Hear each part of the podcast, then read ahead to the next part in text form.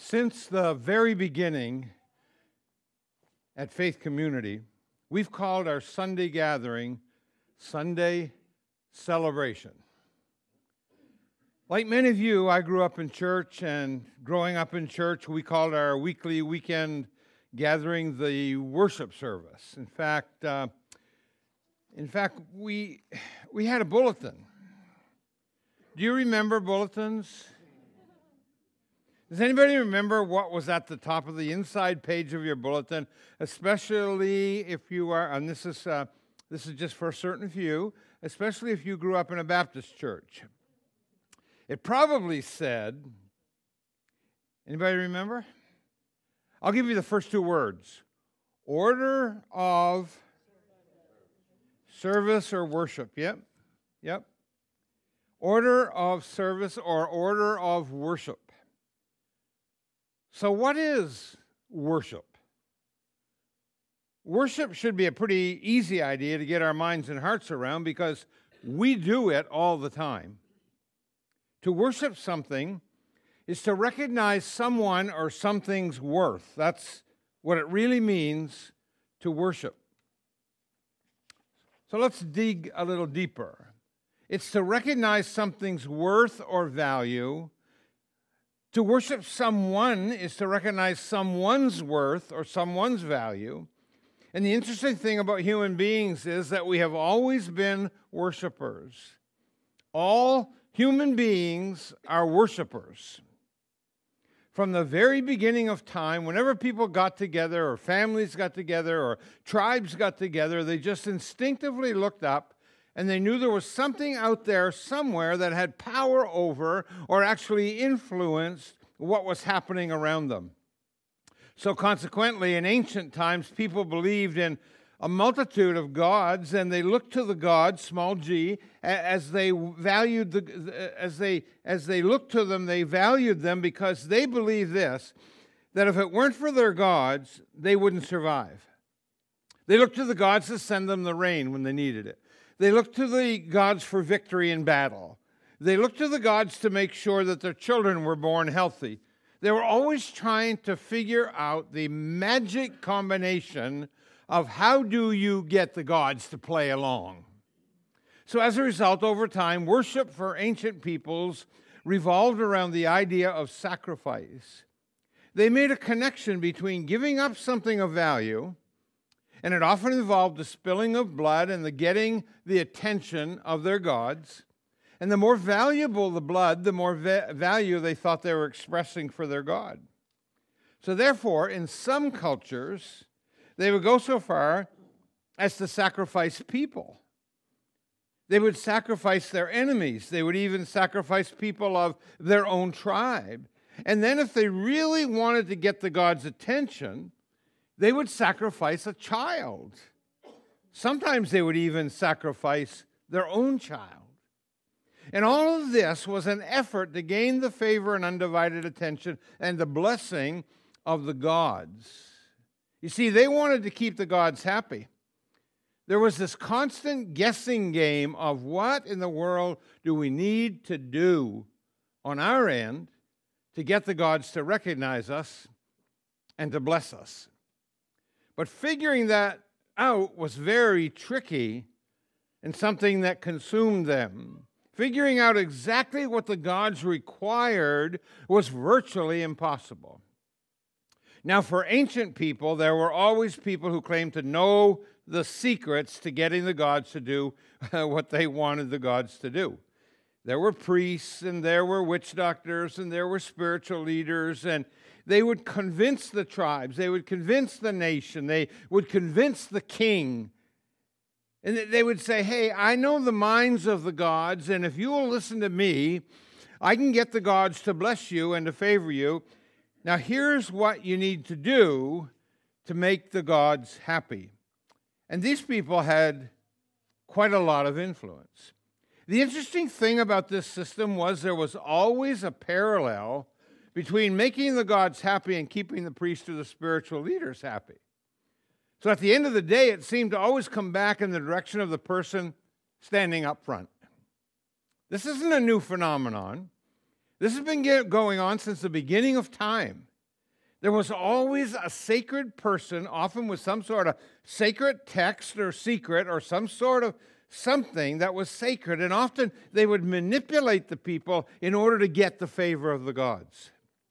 Now, we turn to ancient Jewish worship. It was a little bit different. It was similar in some ways, but actually very different in others. It was similar in, in, in terms of the fact that they included animal sacrifice, but why they sacrificed animals was very different from why the nations around Israel made sacrifices. Sacrifice for the ancient Jews was not a bribe. For ancient Jews were not trying to bribe their God. They knew him as Yahweh. They weren't trying to bribe Yahweh into doing something for them because they had something that the surrounding nations did not have. And this is so important for where we are going this morning. They had an agreement, they had a covenant with their God, a covenant that God had actually initiated with the nation, starting with Abraham and continuing, of course, with Moses. God essentially said, and this you find in Deuteronomy chapter 28, because Deuteronomy 28 is sort of the hinge that helps explain God's relationship with the nation of Israel. And God said this to them You are my people. You don't have to bribe me, you're already in. I am with you. But I am going to give you a written law so that you know how to treat each other. The written law wasn't a way to get in good with God. The law was given to the nation so they would know how to behave. This is so important, so, so that they would know how to behave in the land, listen, that God was going to give them. So God said, Here's the plan. Before you go into your land, we're going to call it the promised land. Here is how you are to behave in that land. And if you misbehave, You'll still be my people, but I will drive you out of that land. Now, the interesting thing was the law that God established with Israel, it was way, way far ahead of its time, way ahead of its time. Anyone that is critical of the Sinai covenant between God and ancient Israel just doesn't know what was going on in the world around them at that time. It was brilliant, and it actually taught the ancient Jewish people they were known as Hebrews then. It taught them how to treat each other, how to treat foreigners, how to treat their neighbors, their, even their enemies, and how to treat their servants. Now, one of the things the law said was that they could make animal sacrifices, but they couldn't sacrifice people. And you and I reply, uh, Does that really need to be written into a law? Doesn't that go without saying? No, Believe it or not, this set them apart from all the surrounding nations.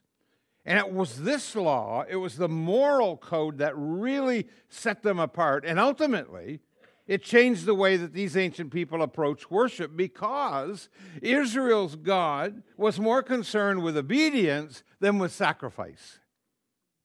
But for all the pagan nations and all the surrounding nations and all the peoples uh, groups around Israel, it was all about sacrificing to the gods in order to get the gods' attention and to uh, merit God's favor.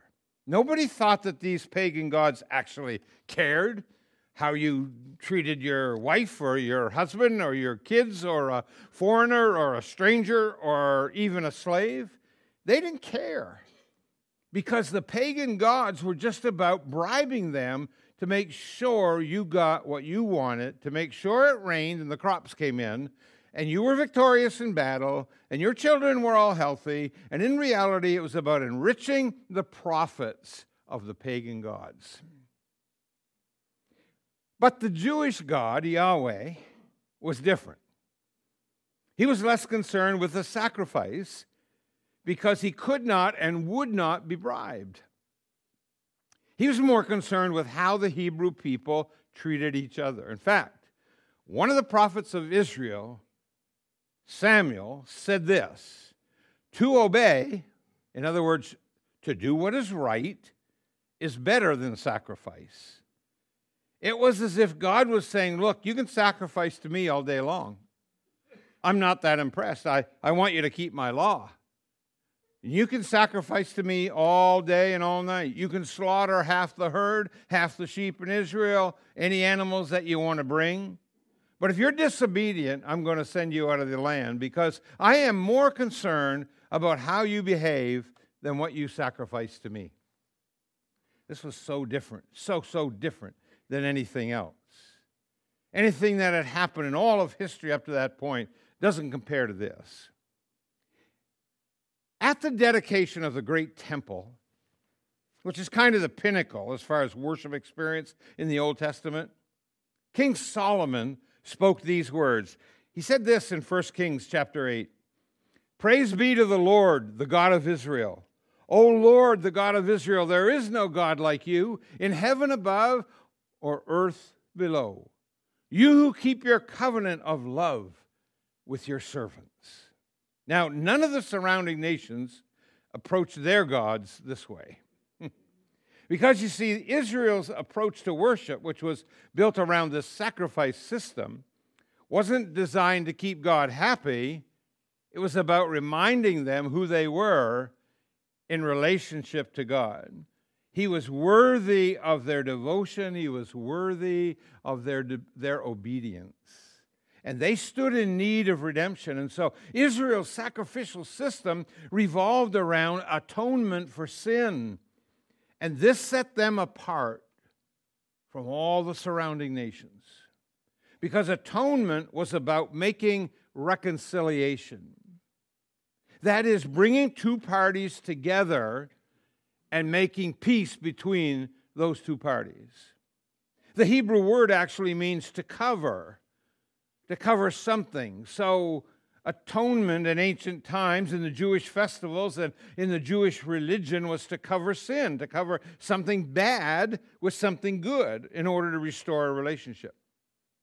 So, a big part of Jewish worship, it wasn't to bribe God, and it wasn't about getting God to do anything. It was to reconcile with God, who had already made an unconditional covenant with this nation and it was a way to bring reconciliation between people who had wronged each other because Yahweh was very concerned with how people treated each other. That's why day after day and year after year, individual Jews would cover their sins by making a costly animal sacrifice or even a grain offering at the temple, or sometimes it was somewhere else, and they had to make restitution to the person that they had sinned against. And also, throughout the year, Jews offered sacrifices to uh, atone for personal sin. But then, beyond that, something really unique would happen. Once a year, Jews would gather from all over the nation, in some cases, all over the known world, and they would come to Jerusalem. And they would celebrate what was called the Day of Atonement also called Yom Kippur. That'll be on your calendar, that'll be September 25th this year. And while throughout the year Jewish people would make atonement for their personal sin, once a year the nation would gather in this great festival and they would celebrate the Day of Atonement, where as a nation they would repent of their sin and they would ask God to cover the sin of the nation. By the way, it's considered to be the holiest day of the year in Judaism. And as part of this festival, something very powerful would happen. At one point in the festival, the high priest will place both of his hands on the head of a goat. And this was symbolically a way of saying, I am now placing all the sin of the nation of Israel on this goat. And then someone would be assigned to lead that goat down the southern stairs, off the Temple Mount, into the valley, through the streets, through the village, outside the gate, through the people who are living outside the walls, and then they would lead that goat into the wilderness and there abandon it. And this was symbolically saying that God has taken our sin and removed our sin as a nation and taken it to the wilderness, and we are now sinless as a nation for now. And the following year, they would repeat the whole thing again. And year after that, again. And the year after that, again. Up to the year 2022, again, back in October. So Jewish worship was essentially a temporary fix for a problem that required an ultimate solution. While at the same time, Jewish worship pointed to what God was up to in the world. And this is the thing that a lot of them missed. Jewish worship pointed to the time when God would bring the ultimate solution to our ultimate problem. From pagan worship and rituals where they sacrificed to get the attention of their gods and to get the blessing of their god or gods, the Lord God Himself, Yahweh, chose a nation. And He spoke in terms that the world at that time could understand that there is a God who desires sacrifice and who desires devotion, and much, much more than that, He desires obedience. Here is how I want you to behave, and here is how I want you to behave toward each other. And if you offend me by offending someone I love, not only will you have to make atonement for your sin against me, but also you'll have to make restitution to your brothers and your sisters. This isn't forgiveness, this is temporary covering. And so, year after year after year after year, Jews would make their pilgrimage to the temple to make atonement for their sin. And then, once a year, they would gather as a nation to make atonement for the sins of the nation. And then, and then, something extraordinary happened.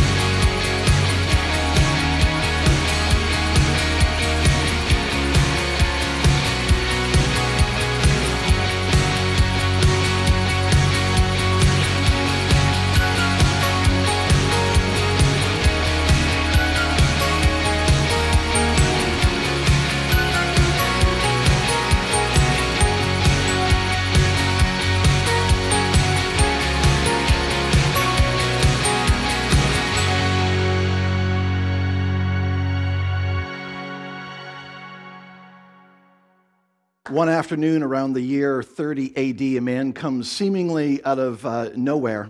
Uh, the gospel writer Matthew says he came out of the wilderness and he spoke in terms that sounded like a prophet, but he looked like someone you would not want to invite over for dinner. His message was very, very simple. He said, God is about to do something new. He's about to do something new in the world. God is about to fulfill what he's promised to our nation and through so many prophets over so many years. And if you aren't ready, you're going to miss it.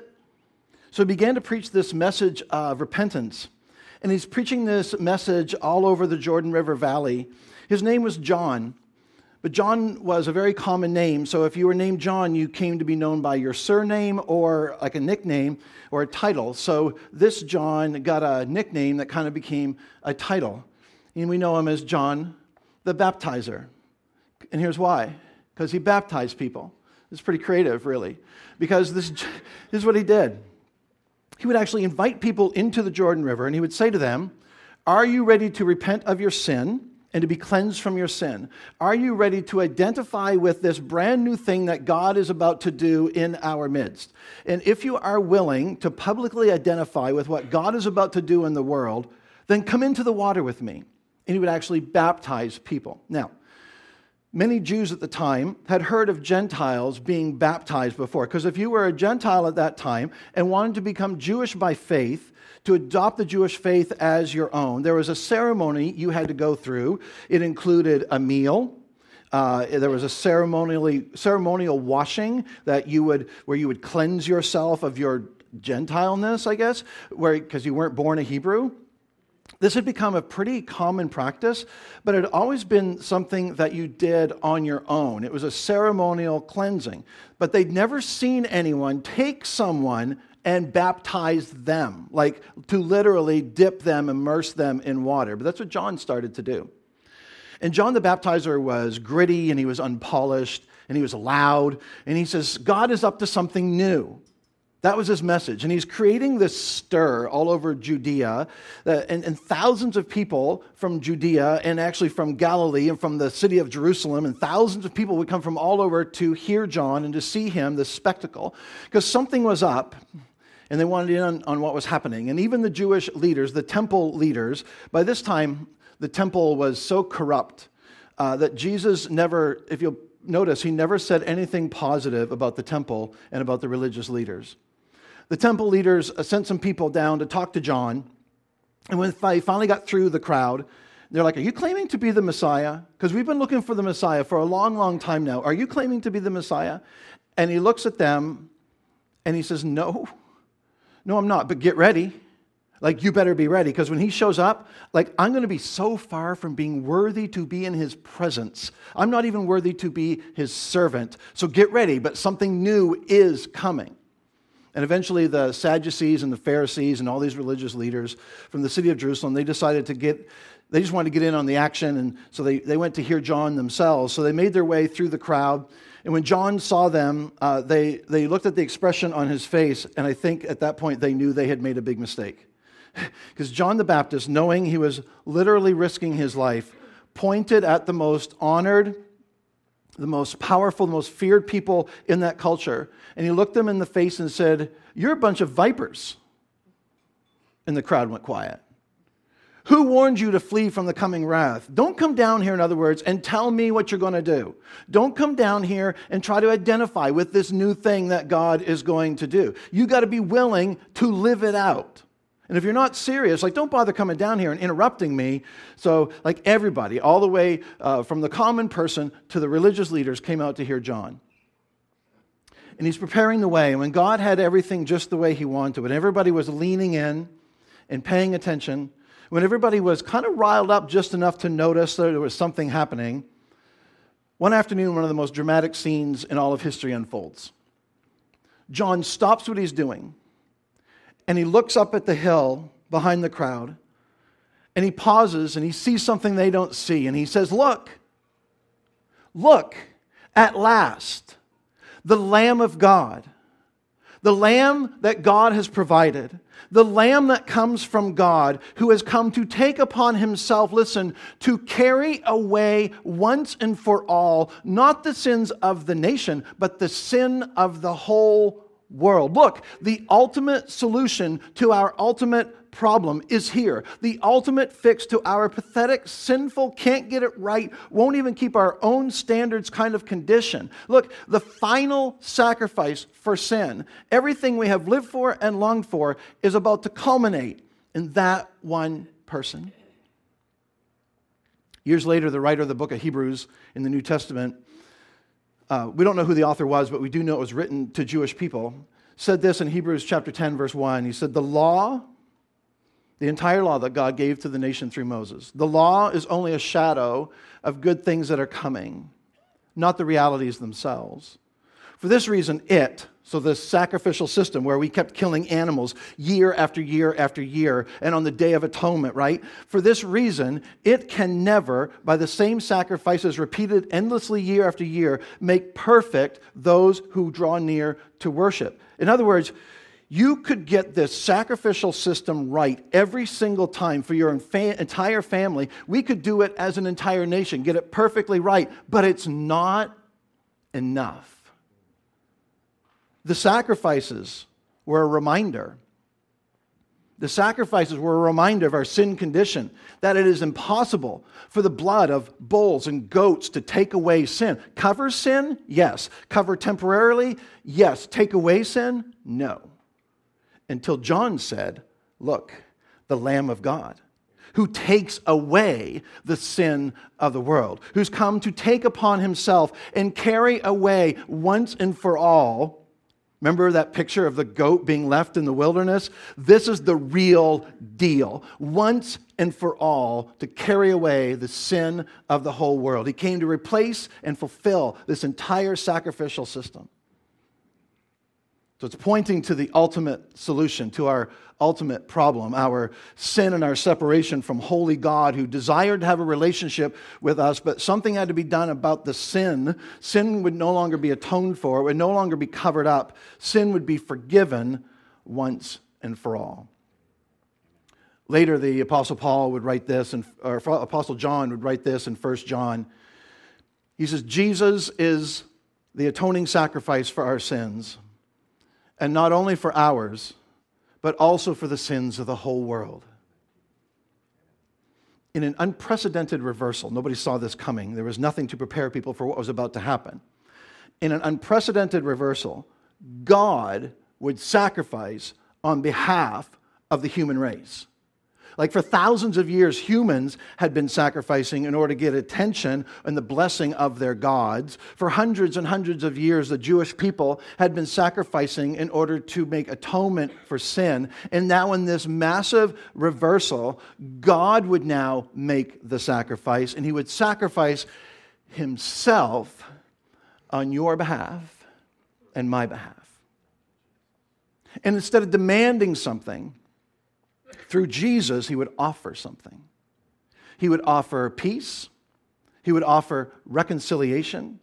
He would make it so that you and I, fallen, sinful people, could live in relationship with a holy, righteous God. Philip Yancey, one of my favorite authors, made this statement in one of his books. He said, God took a big risk. God took a big risk by announcing forgiveness ahead of time.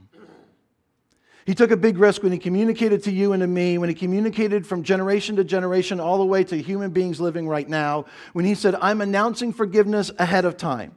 So, like before we ever breathe our first breath, before we ever commit our first sinful act, God has provided a way of forgiveness. God took a big risk announcing forgiveness ahead of time, that that's exactly what he did. I love that. In the course of one afternoon, when Jesus died on the cross, worship changed forever. It would no longer involve a sacrifice to appease the gods or to appease Yahweh God. It wouldn't be a sacrifice to atone for sin. Everything changed because now worship would be a time to pause, to remember, to remember the sacrifice that had already been made on our behalf. Like we don't gather to call God down, we gather because God already came down.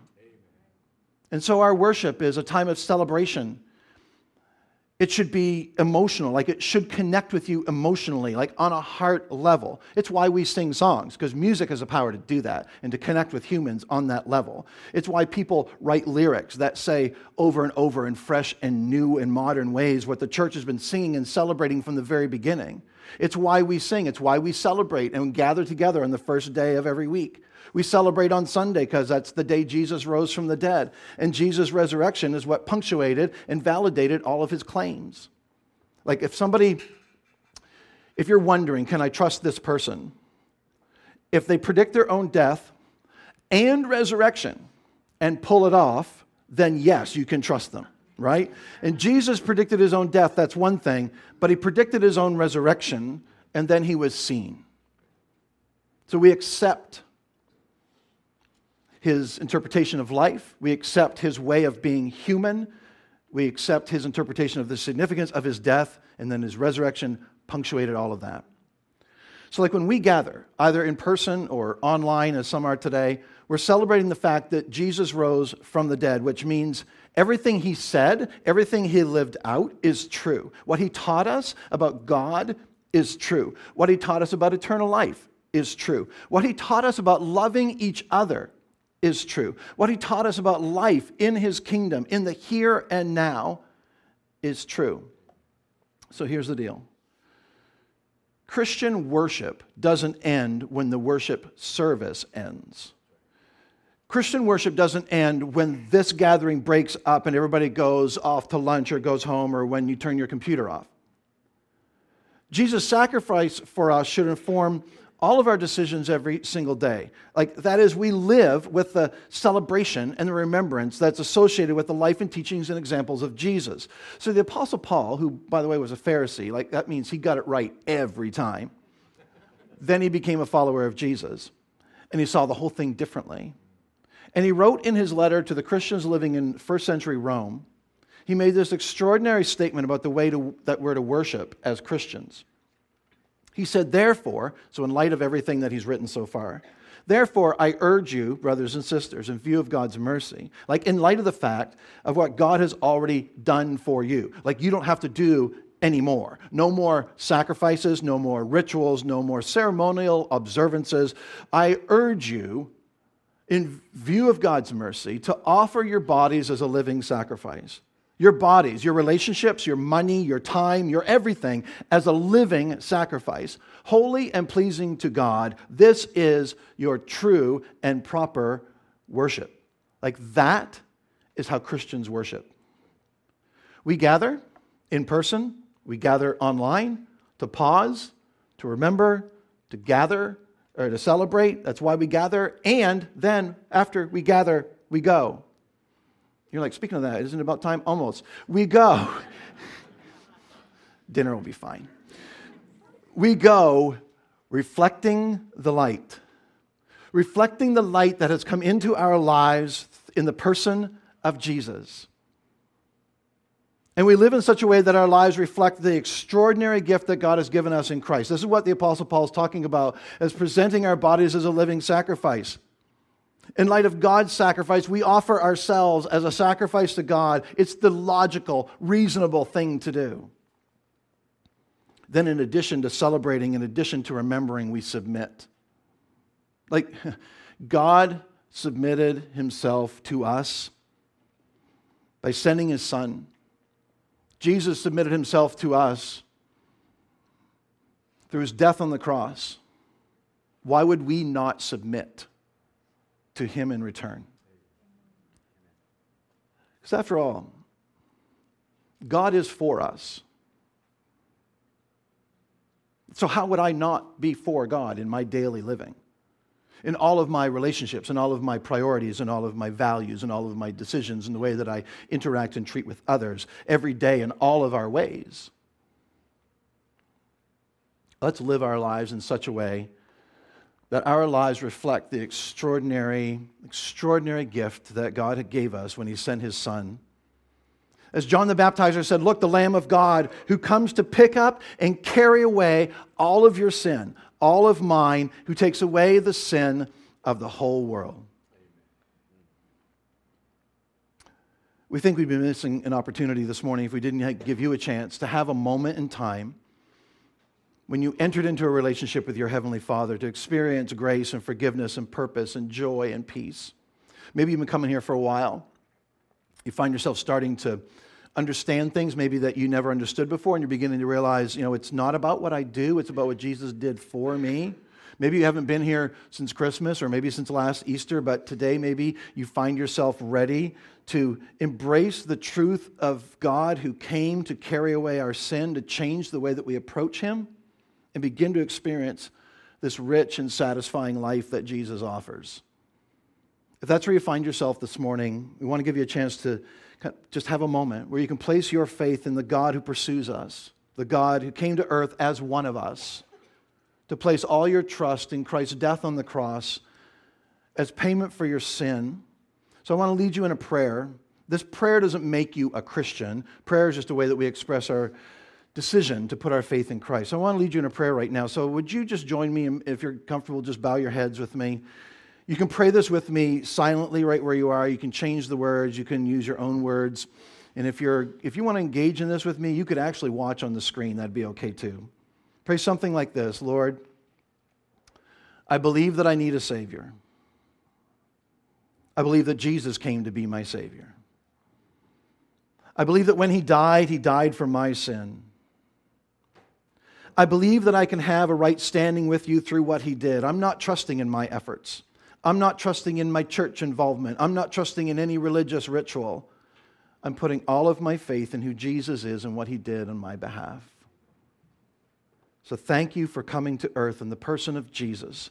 Thank you for the forgiveness of my sin. Thank you for welcoming me into your family. I accept your gift of rich and satisfying and eternal life. In Jesus' name. Now listen. If you prayed that prayer or something like that, with, you're at that point of a spiritual decision, we'd love for you to take a minute and fill out a Connect card that's in a seat back near you. You can leave it in the little box by the door as you leave today. Um, we'll pick that up later. Uh, or better yet, come bring it to someone on our prayer team, and they'll be in the prayer space there at the back of the room on that side over there. Uh, they'll be back there for the rest of the service and for a little bit after the service ends as well. We'd love to have a minute uh, to talk with you. We've been talking about worship this morning. We said that worship is so much more than coming to church and going through some religious traditions and praying and singing. It's more than that. But oh, listen, it does include that. And I'm glad it does. Like, we wouldn't bother gathering every Sunday morning if this wasn't an act of worship. We believe everything we do here can and should be an act of worship. So we're going to sing, as we do every Sunday. And our prayer is that we would come together with all of our backgrounds, all of our stories, all of our hurts, all of our hangups, and that we would come together with one voice to worship God through our music. Listen to these verses from the Old Testament, and then we're going to sing. Deuteronomy 3, these are the words of Moses. He says, Sovereign Lord, you have shown your servant your greatness and your strong hand. What God is there in heaven or on earth that can do the mighty works you do? And the psalmist David in Psalm 30, You have turned my mourning into joyful dancing. You've clothed me with joy that I might sing praises to you. O Lord my God, I will sing thanks forever.